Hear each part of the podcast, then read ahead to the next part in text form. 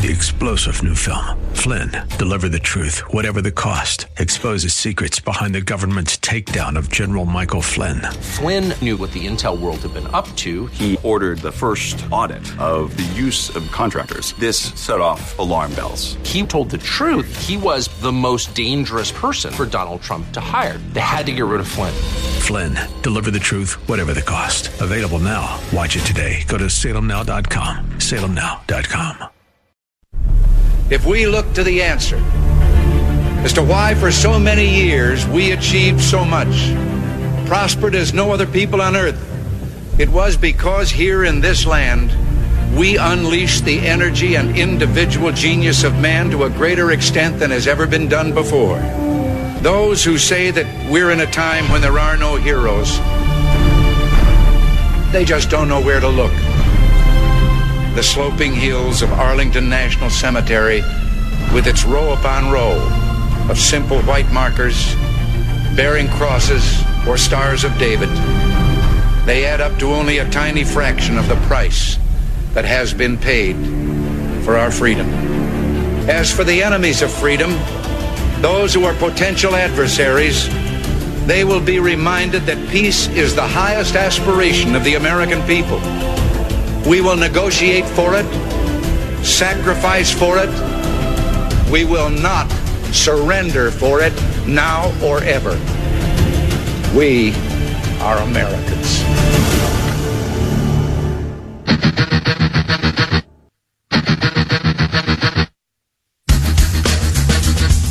This is the Bob Frantz Authority on AM 1420. The answer. Yes, indeed it is. And a good morning to you. And thank you. Eight minutes past 10 o'clock on this Tuesday, the 20th morning of the eighth month of the year of our Lord, 2019. Uh, good conversation. A couple of tough subjects, obviously, in the first hour of the program. Let's see if we can bring Peter Kirsanow in to make a little bit of sense of all of these things. Peter Kirsanow is a Cleveland attorney. He is the host of the Kirsanow Report. He is a columnist for the National Review. He is a best-selling author, and he is a member of the United States Commission on Civil Rights in Washington, D.C. And best of all, he's my favorite guest uh, on this program each and every Tuesday. Hey, Pete, how are you? Bob, I'm doing pretty well. It's a beautiful day out there. I hope it doesn't get too hot and sweltering, though. Fe- are you uh, feeling dangerous? Always feeling that now, dangerous. yeah. It's a good time to feel dangerous in Cleveland, Ohio, I'll tell you. Indeed, it is. Indeed, it is.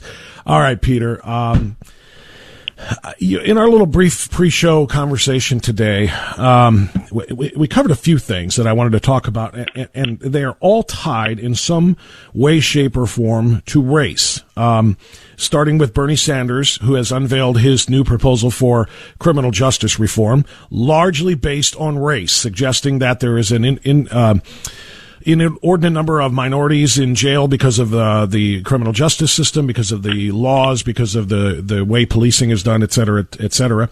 We also have the story in the New York Times, their 1619 project, which is essentially a reimagining of the founding of the United States, specifically on the institution of slavery, suggesting that we broke away from the British Crown because the British Crown was talking about getting rid of slavery. And in the colonies, they knew they couldn't survive unless they had slaves, so they uh, formed their own country. It's, it's, it's a lie, but it's, it's what they're doing. We have a story I just did in the first hour in California, which essentially is aimed at stopping police from shooting minorities. Uh, they now um, are not allowed to fire unless it is absolutely necessary, as opposed to the old standard, which was reasonableness. And then, of course, I have a new article that I just read in the National Review by Peter Kirsanow about Trump and the black vote. Pete, I, I see all of these stories as being linked together in this way the as you point out in your piece the black vote is kind of up for grabs not the majority of it the majority is always going to go to the democrats but they know the democratic politicians like bernie sanders know and then the media uh, uh, um, uh, elites like the New York Times writing this nonsense about um, about how the founding of this country you know came about. They all know that there is a black awakening in America. It's called Blexit, the black exit from the Democrat Party. And if they don't get their 90 plus percent of the black vote, their candidate cannot win. And so they're doing everything they can to woo the black voters back to the Democrat side of things, including with this criminal justice reform, including with these stories about, um, uh, you know, the racism of America and then painting Donald Trump and his supporters as racists, thinking this will get everybody back. So I, wanted to set it up that way with the kind of linking all four of those stories together, and I'll let you take it. Yeah, that, actually, that's a very good linkage, Bob.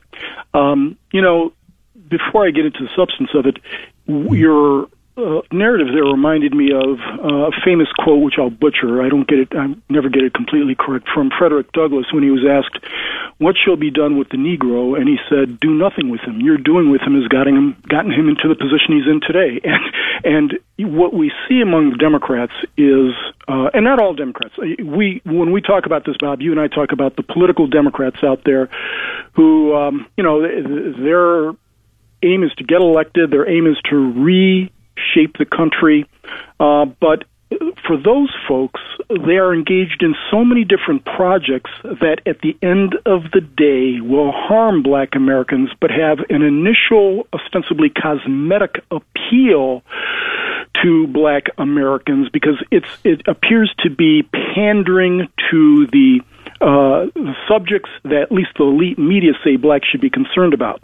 So you've got Bernie Sanders coming up with this criminal justice reform, which is which is nuts on steroids. I'm not to not to say that there aren't certain elements of it that shouldn't be considered, uh, but what's striking to me is when I read it, it's identical to the recommendations made by the U.S. Commission on Civil Rights, the majority of whom are liberal. So you had a liberal cast. I had a dissent, a scorching dissent to this, just a little over a year ago. The elimination of cash bail elimination of solitary confinement, civil asset forfeiture. Actually, we had a, a separate hearing on civil asset forfeiture, uh, but it goes on and on and on. Now, not to say that some of these elements don't have some merit, at least bear some discussion. It's not as if you say, okay, this is stupid, we're not even going to discuss it.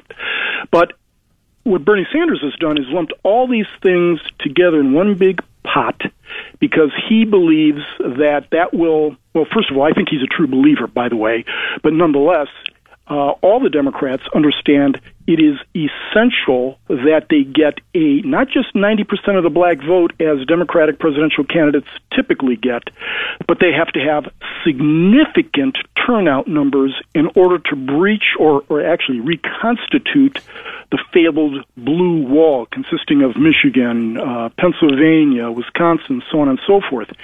Because Donald Trump for all of the rhetoric about him being a racist, a Nazi, a white supremacist, all these different things, white nationalist, what's astonishing is that his numbers are actually better than that of most Republicans. In fact, if you take a look at the polling numbers, he's polling better than any Republican has in 30 years. Uh, that's astonishing.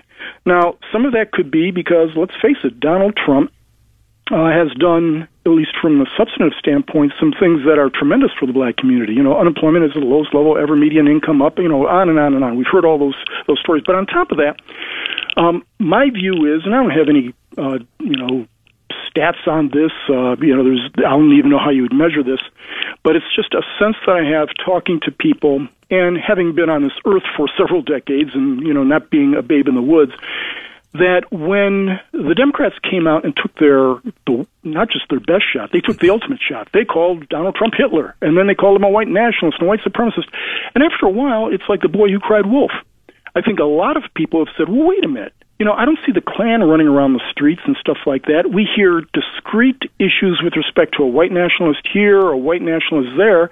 But I've said in my uh, National Review piece, you know, I look at these numbers, Bob. This is what I do uh, they talk about all these different white supremacy organizations that are being encouraged by Trump, and you know they lied about what he said at Charlottesville. All these different things. But when you look at the numbers, we are in one of the best periods in terms of non-discrimination, non-racism, and very few white nationalist or white supremacist groups out there back in 1930. But, but Pete, Pete, Pete, Pete, before before you continue, you know there are people screaming at the radio right now.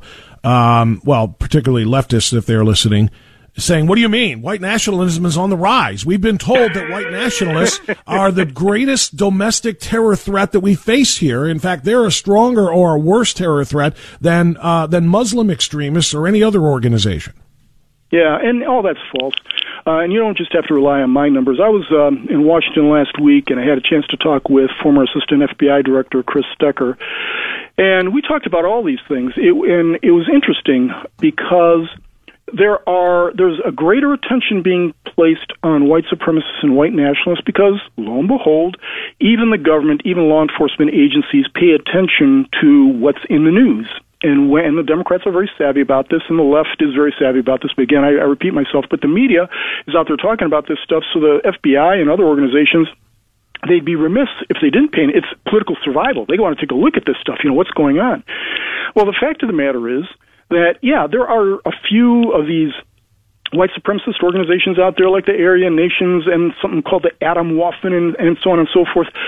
We, I, I did, along with uh, my assistants, a deep dive into these numbers. I mean, a very deep dive, not just the kind of thing that New York Times may superficially do because they have a certain, as you said, they want to reimagine or reframe um, slavery and basically history in this country. Bottom line, is propaganda, and nine times out of ten, it's going to be a lie. Remember, whenever somebody starts saying reimagine, everything that's going to come after that mostly is going to be a fraud.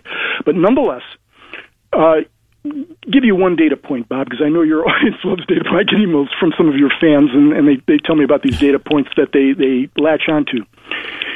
We had 130 million people in this country in 1930, Bob. 130 million. Today we have 330 million, 200 million more. In 1930, when we had 130 million people, there were 4 million Klansmen. Now, if you listen to the media, it sounds like, my goodness, there's a Klansman around every corner today or some type of white nationalist. But today, when 330 million people live in the United States, we've got approximately three to 4,000 Klansmen. Are there some other groups? Yeah, they're out there. But when we did a deep dive into this, Bob, you have these groups that are, they're almost laughable. Not to say you shouldn't watch them because, you know, even laughable groups can do stupid and dangerous things. But you've got individuals, I'll give you one example, and I talked about this with uh, Chris Swecker. Mm-hmm. Um, we ha- we looked at one group that the uh, Southern Poverty Le- uh, the SPLC Southern Poverty Leadership Conference it's, it's cited because it showed a proliferation of white nationalism. What it when you looked at the numbers, there were four of these guys. There were four of these guys who were roommates. One of their roommates converted to Islam, and so the other three started making fun of him. He gets into a fight with them, splits off. Okay, so th- the data show that somehow there's a proliferation of groups. So you've got one guy who's formed his own organization, you got these three other losers forming another organization. The the thought that you've got thousands of people out there in these various groups and they're all scheming to overthrow the United States. Again, look, keep an eye on every extremist. We saw that you, there's not enough vigilance out there, no matter what the group, no matter what the motivating ideology. But you hear racism, you hear white supremacy, you hear white nationalism on a daily basis. When I walk through the lobby, CNN is on, or walk through uh, an airport, almost every three hours or so, there's something about white supremacy, the Nazis, and all that other stuff. And the, the, one of the basic reasons for that is, and one of the reasons why New York Times is trying to reframe the founding of the country, is that it's in service of the progressive agenda to change the country but the more immediate challenge is get rid of the bad orange man. And they're doing it on steroids. Now, they do it every election cycle. I usually have a piece in National Review just about every election cycle reminding people of what the imperative is for Democrats to get elected, and that is they have got to marshal a significant portion of the black vote. And not only that, they have to make sure they goose up black turnout numbers because one of the reasons why Hillary Clinton lost is she still got 90% of the black vote but she didn't turn. Blacks weren't turning out like they were under Obama, and even under Kerry um, and and other Democrats. She got a total of four million fewer black votes than Barack Obama did, and that's one of the reasons why she lost. That lesson has not been lost on the Democrats and the media. But again, I repeat myself, and they are going to do everything they can superficially to appeal to the black vote, whether it's either scaring blacks into thinking there's a Klansman around every corner or trying to give giveaways, that, which is one of the most racist presumptions, of course. Oh, oh, blacks want this and they want that. They want, you know, reduced prison sentences for criminals. They want more welfare benefits. It's the stereotypic presumption on the part of progressives. That's very well said. And by the way, it's not the Klansman around the corner that I, that I think is being uh, used to scare black voters now. It's that there's a Klansman in the White House. The red hat is the new hood. That's the problem, uh, it, it, you know, that, that President Trump has to try to overcome. The lies from the media and from the Democrats, as you repeat yourself, uh, that is exactly what, um, uh, you know, that we have to deal with right now is, is changing that narrative. Peter Kirsanow is back with us for more right after this on AM 1420 The Answer.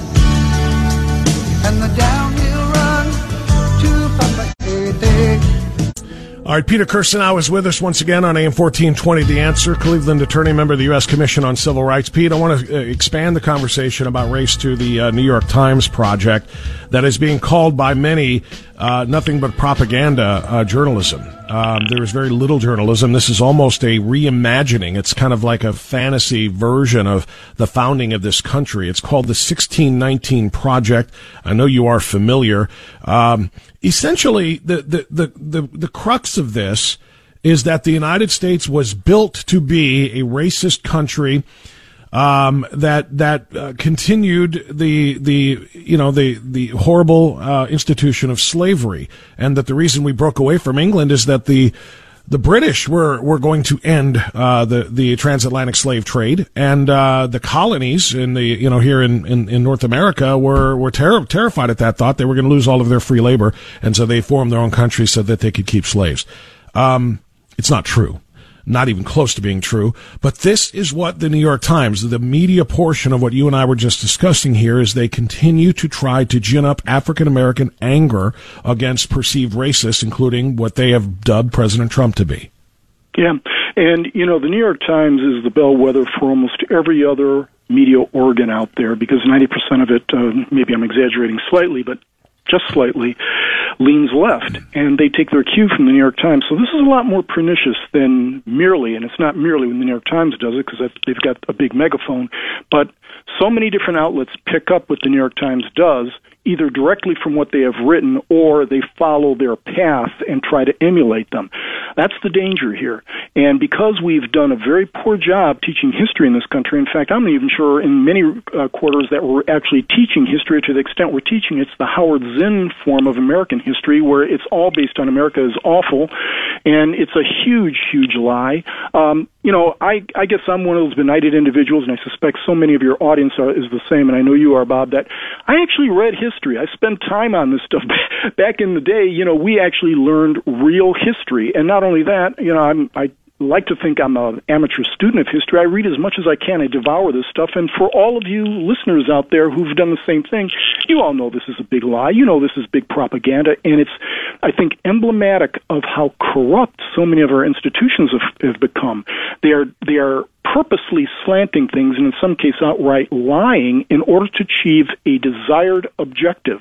And when you have that kind of corruption, I, I think a long time ago when I was growing up, um, you know, our uh, the adults, the the the kids, the people who were responsible understood the need to make sure that you had integrity, that you had uh, accuracy in in anything that you did in terms of your speech, in terms of your conduct, and we have been so much, so many of our institutions have been corrupted to achieve a particular desired result. There's so much bias. There, there is so much outright lying, and this is one example of that. And I don't want to uh, I no, I cannot overstate. It's impossible to overstate uh, the danger inherent in doing something like this. We already have seen the ramifications of widespread telling of myths and lies in service of a political agenda. We saw it with respect to uh, Michael Brown and Ferguson, hands up, don't shoot. There are direct offshoots of that. First of all, there's a lot of stupid things that that uh, spawn from that, such as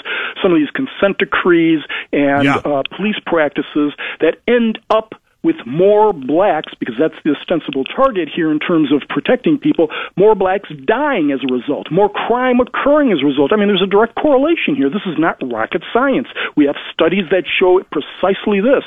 And so when we do this on a larger scale, when we try to say that the entire founding of the nation is somehow unjust and, and corrupt, the entire and, it, and the whole purpose for founding the nation is to somehow in, in, enshrine slavery as an institution, and that uh, America, as it is constituted today, is a direct result or primarily result of slavery. Yeah, slavery was a big time institution, there's no doubt about it, but in perspective, it actually retarded the economic advancement of the South. And remember, New York Times, most of the country had no slavery, fought against slavery, and the founding fathers, almost to a person, even though they were flawed human beings, and this is one of the things the, the, the left doesn't understand because they don't have, well, I, I won't go into it. They were flawed human beings, and several of them were slaveholders, but if you read what they wrote, aspirationally, what they sought for the country was equality under the law. Someone said, and I, I know you got to go to break, Bob. Yeah, we uh, do. And I'm trying to, I, I'm trying to recapture precisely what somebody said, and it was brilliant. Uh, and maybe it was Abraham Lincoln who in the Lincoln Douglas uh, and the advent of the Lincoln Douglas debates was talking about this is in the 1850s whether or not you can rip off the scab of slavery in one fell swoop and again, I probably your audience is much brighter than I am, and they probably have a better understanding of, of, of who said this and precisely what. But I thought it was brilliant the way it was put. And I'm, I'm going to try to replicate it as, as yeah. Uh, let, why, why, don't we, why don't we why don't we take the break now, and you can grab that uh, in the deep recesses of your incredible memory, and we'll come back on the other side with that. And then I also want to ask you about that awakening, that Blexit movement. How big is it? Is it big enough to save the president? Recent Fox News polling does not look good for the president across all demographics. Democrats are celebrating, and the president is mad at Fox News for it. I'm going to get your thoughts on that as we continue. Peter Kirsanow after this.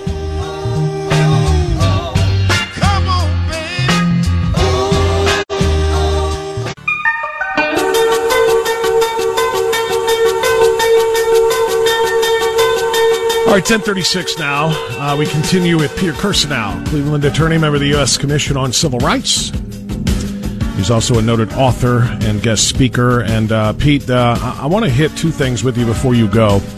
As I mentioned before the break, you know, we've been talking about the importance of the black vote. You wrote about it in your most recent article, which people can read right now at National Review Online or NRO.com. Uh, um, and and we're talking about the impact of, of Blexit, which is uh, a, movement started by Candace Owens, Turning Point USA, and others, uh, trying to help lead the black exit from the Democrat Party. And and the president, of course, is going to need that to happen to win this election, to win re-election.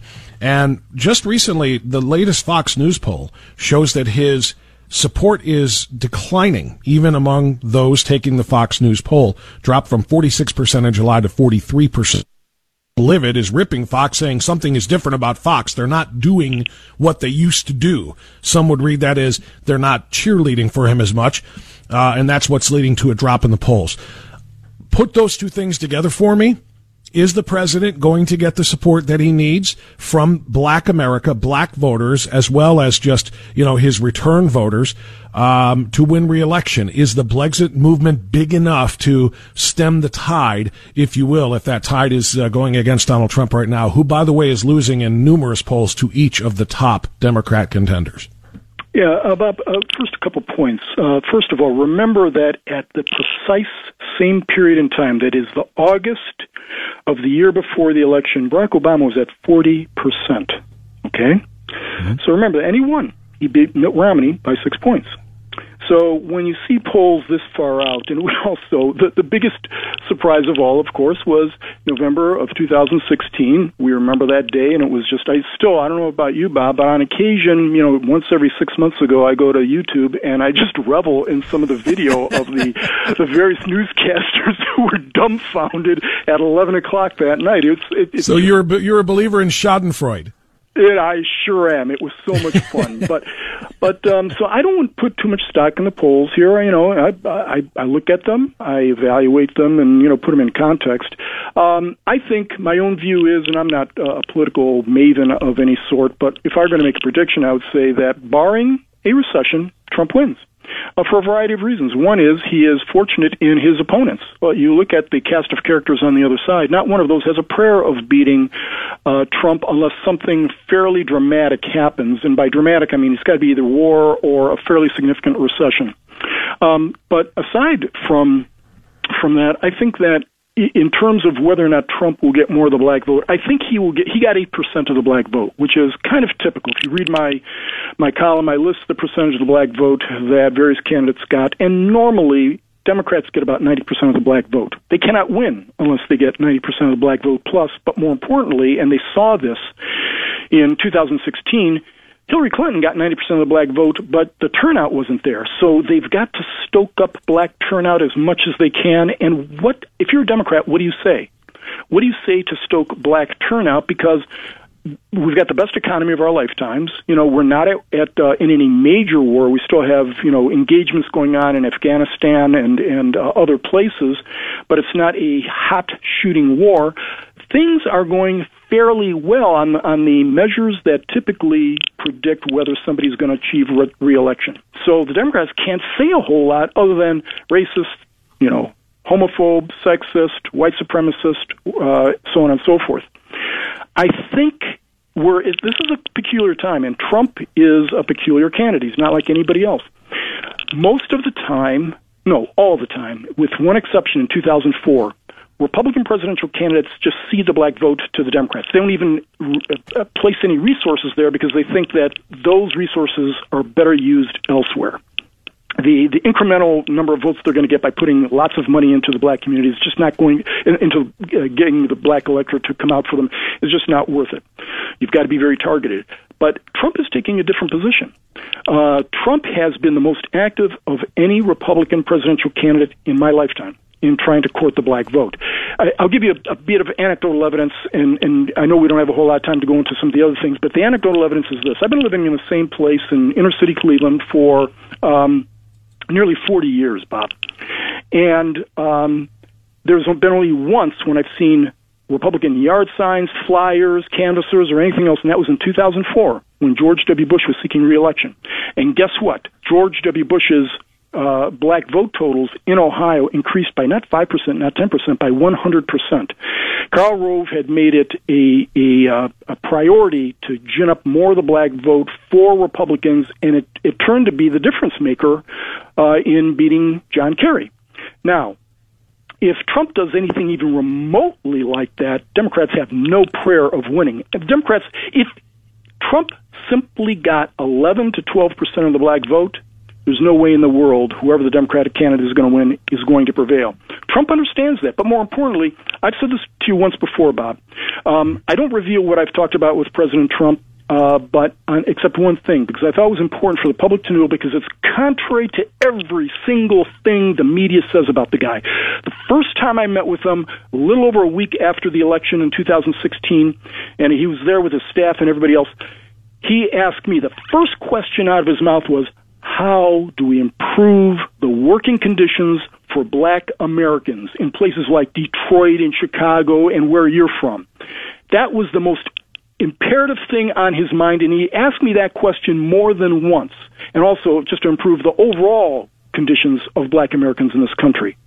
It was, in my estimation, I'm not a mind reader, but in my estimation, it was a sincere question. There was nobody there to pander to. You know, the the, the cameras weren't there. This is he he had just won. He doesn't need to pander to anybody.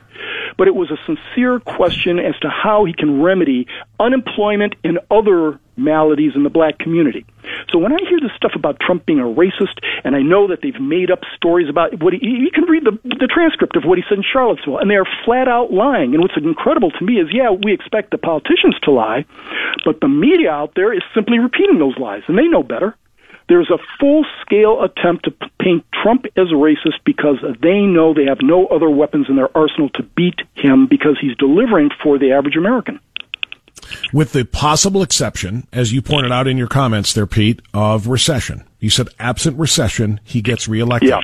They are doing their level best, are they not, to create recession? I made this the theme of my show yesterday.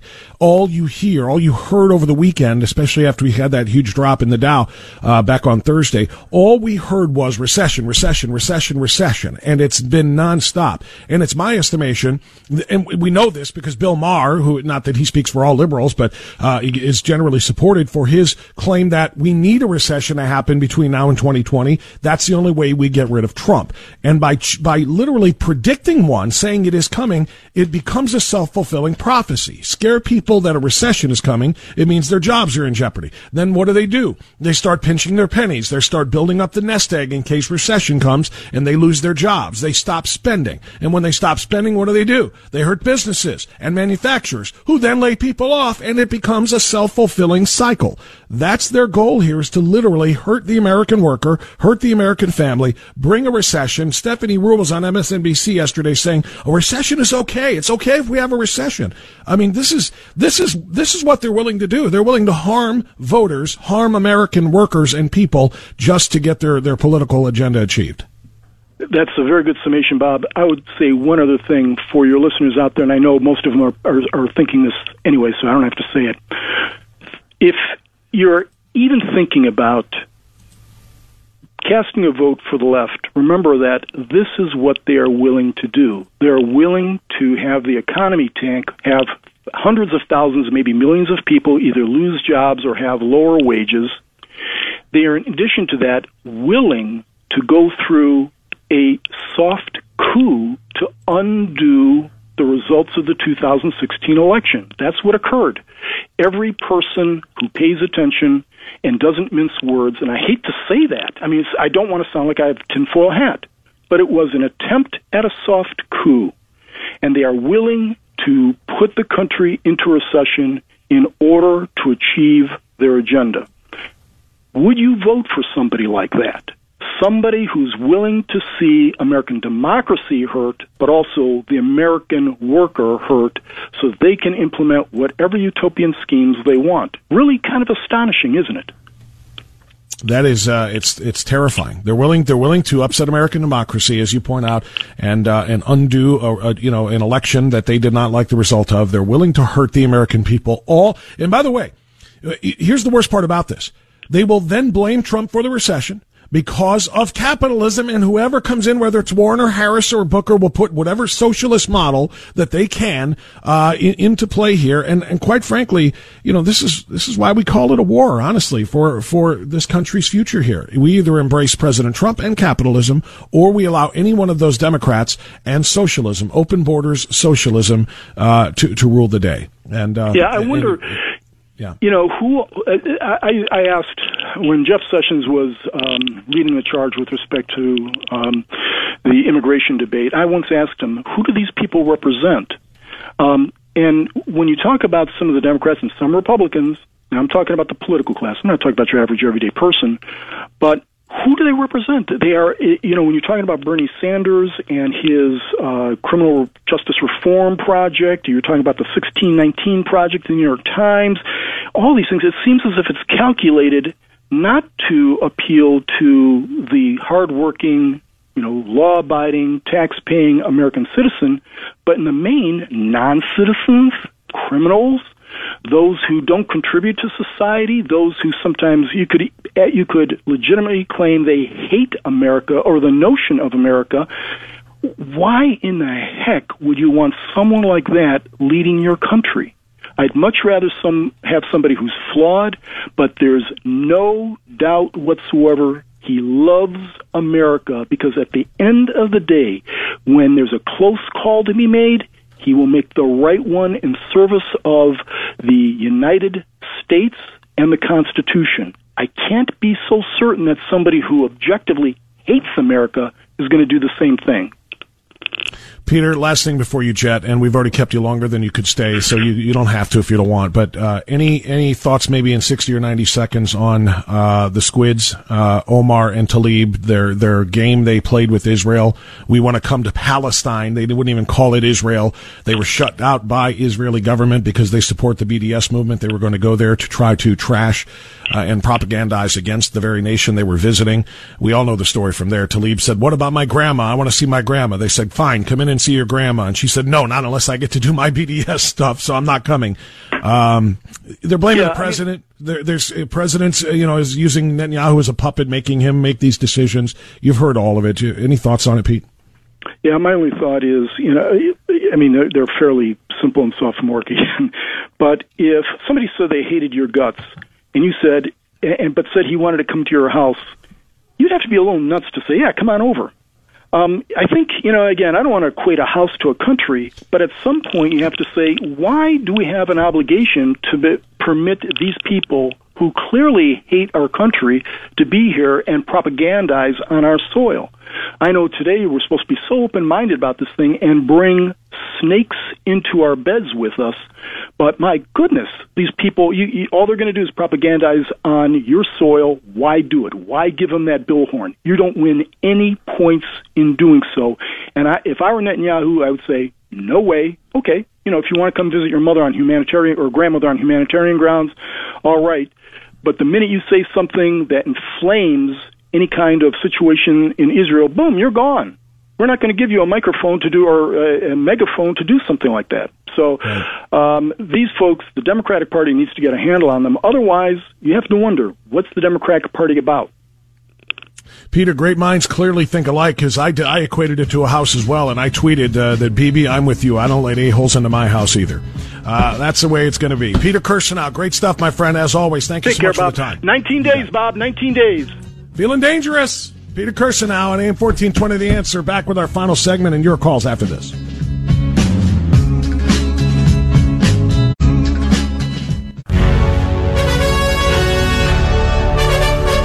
All right, 1054, final segment of the Bob Frantz Authority for this Tuesday morning. Let's go out to Cleveland and say good morning to Daniel. Uh, Daniel, you're on the program. Go right ahead. Hey, good morning. One of the reasons the Trump polls are down, he says, I can't wait to get out and go back to the land where the criminals are. There's a commentary on this, Daniel Sittel, S-I-T-T-E-L on Google. I recorded a judge asking for 10 G's. I brought them to a church, and in the Chicago backdrop, he says there's enough on those tapes he's going to flee to Brazil or false arrest me and order a psych exam. They're holding me at Trenton Psych. Trump says every six months he's going to make an excuse to keep me here. We've got court tomorrow, and they came to my room and said, "Yeah, yeah, we're going to do the same thing and cover everything up." And the Danielle site and the picture of the hand over the glass, caption police admit, you dragged to 3940. She says there's enough evidence to blame the listeners. That's two judges. They dictate my look and when I'm to sing in court. It's how they get paid. So she says high school girl is a target for marketing by the two older females in town. She calls to producers and needs to beeline it out of town. The producers kept this in mind. She's in a trafficking ring and forced marriage with these guys. So in the first week of um, I'm, I'm a little lost as to how we went from uh, the Trump polls to where you are right now. That's why his polls are down. He says every six months he's going to make a, an excuse to keep me at Trenton Psych. We've got court tomorrow. He says he's going to fix it every six months to keep me here, so nobody can hear the tapes down at the Nazarene Church of the judge asking for the money. I'm I'm kind of says, doubtful. "I can't I'm, Dan, Daniel, I'm kind of and go back doubtful that that's uh, Daniel. Daniel, I, I'm kind of doubtful that that's why his polls are down because I'm guessing that probably 95 percent of the public has no idea what you're talking about right now, and they're not judging Donald Trump based on what on the story you were just telling. But I appreciate your phone call, but I don't think that's where uh, I don't think that's where we are. Jim in West Park next. Hi, Jim. Go ahead. if everything about this country was built on slavery with black slaves, then why are they trying to uh, trying to take it down? That's like a double negative, isn't it? And the argument is if a woman wants to have an uh, to abort a child, she's probably isn't capable of raising it. Well, wouldn't you think that the left would want that baby uh, uh, um, as as a, as a voter? Thank you for taking my call, Bob. Uh, Jim, thanks for making the call. I appreciate it. Let, let's go to Sister Mary Grace in Old Brooklyn next. Hi, sister. Go ahead. Oh my goodness gracious! I just got rid of my TV, my Really? Spectrum, and now I'm just listening to the radio. If you Wow. can't tell the mm-hmm. truth, Why'd you why? make that decision? Because it's about truth, and sometimes the truth will set you free, and sometimes it'll put your butt in jail. Yeah, but you know you're going to miss the Browns. Honey, they're fine with Baker Mayfield. All the best bakers are in Mayfield. God bless you. You have a great day. Bob. Thank you, sister. I appreciate it. I look. There's a lot of lies. She's talking about truth. There's a lot of lies on TV. That is truth. Um, I don't know that I would just get rid of television though because of it. I would probably choose the programs that are a little bit more suitable uh, to truth, and uh, I certainly wouldn't want to give up my opportunity to watch uh, what could be a very fun fall, including the Indians and the Browns. I just threw that part in there. Hey, before we go, I want to remind you. You've been hearing the promos, and I want to uh, remind you it's a couple of months out, but it's important. It's extraordinarily important. The War for America's Soul Tour is coming of course, to Northeast Ohio. How could it not? The most influential conservatives, including two of the very best uh, Salem uh, nationally syndicated hosts, Dr. G. Sebastian Gorka, my friend Hugh Hewitt, uh, will be on stage with me on November 21st. Um, it's it's going to be an amazing event at the Holiday Inn on Rockside Road. Uh, I cannot wait for these for this event. We haven't had one in about a year and a half or so. I always meet so many wonderful people at these events, and if you would like to join us to discuss the war for America's soul, talking about radical socialism, talking about racial tensions, talking about illegal immigration, talking about social infighting that is going on in this country, the culture and political divide that we are experiencing right now, it is a war for the very soul of America. And we are going to unite together to talk about the best ways to win that war in defense of our culture. So that is coming up on Thursday, November 21st at 7 p.m. Do not wait to get your tickets, especially if you would like to have dinner with me, or have dinner with you, or have dinner with um, Dr. G. General admission tickets are just $25. VIP tickets to the dinner are $75. If you want to sit at my table or Hugh's table or Dr. G's table and enjoy dinner conversation with us, it's $150. It is a phenomenal time. I love it each and every year that we, or each and every uh, year uh, time that we have these events through the years. Please get your tickets now. Just go to whkradio.com. All the info you need is right there. That's going to do it for today's uh, Authority. Stay where you are, though, because Mike Gallagher is coming up next right here on AM 1420 The Answer. We'll see you tomorrow. Enjoy the silence. Three star general Michael J. Flynn, head of the Pentagon Intelligence Agency, knew all the government's dirty secrets. He was one of the most respected generals in the military. Flynn knew what the intel world had been up to. He understood its funding. He ordered the first audit of the use of contractors. This set off alarm bells. The explosive new documentary, Flynn, Deliver the Truth, Whatever the Cost, uncovers the facts behind this scandal. Flynn told the truth. He was the most dangerous person for Donald Trump to hire. I find out the worst enemy that I'm going to face in my life is right here in America. They took my assessment and they wanted me to change it. And I was like, I'm not changing it. They had to get rid of Flynn. With in depth interviews, archival footage, and never before seen personal records of the man behind the headlines. I just felt like I was drowning. Flynn, Deliver the Truth, Whatever the Cost. Available now. Watch it today. Go to salemnow.com. Salemnow.com.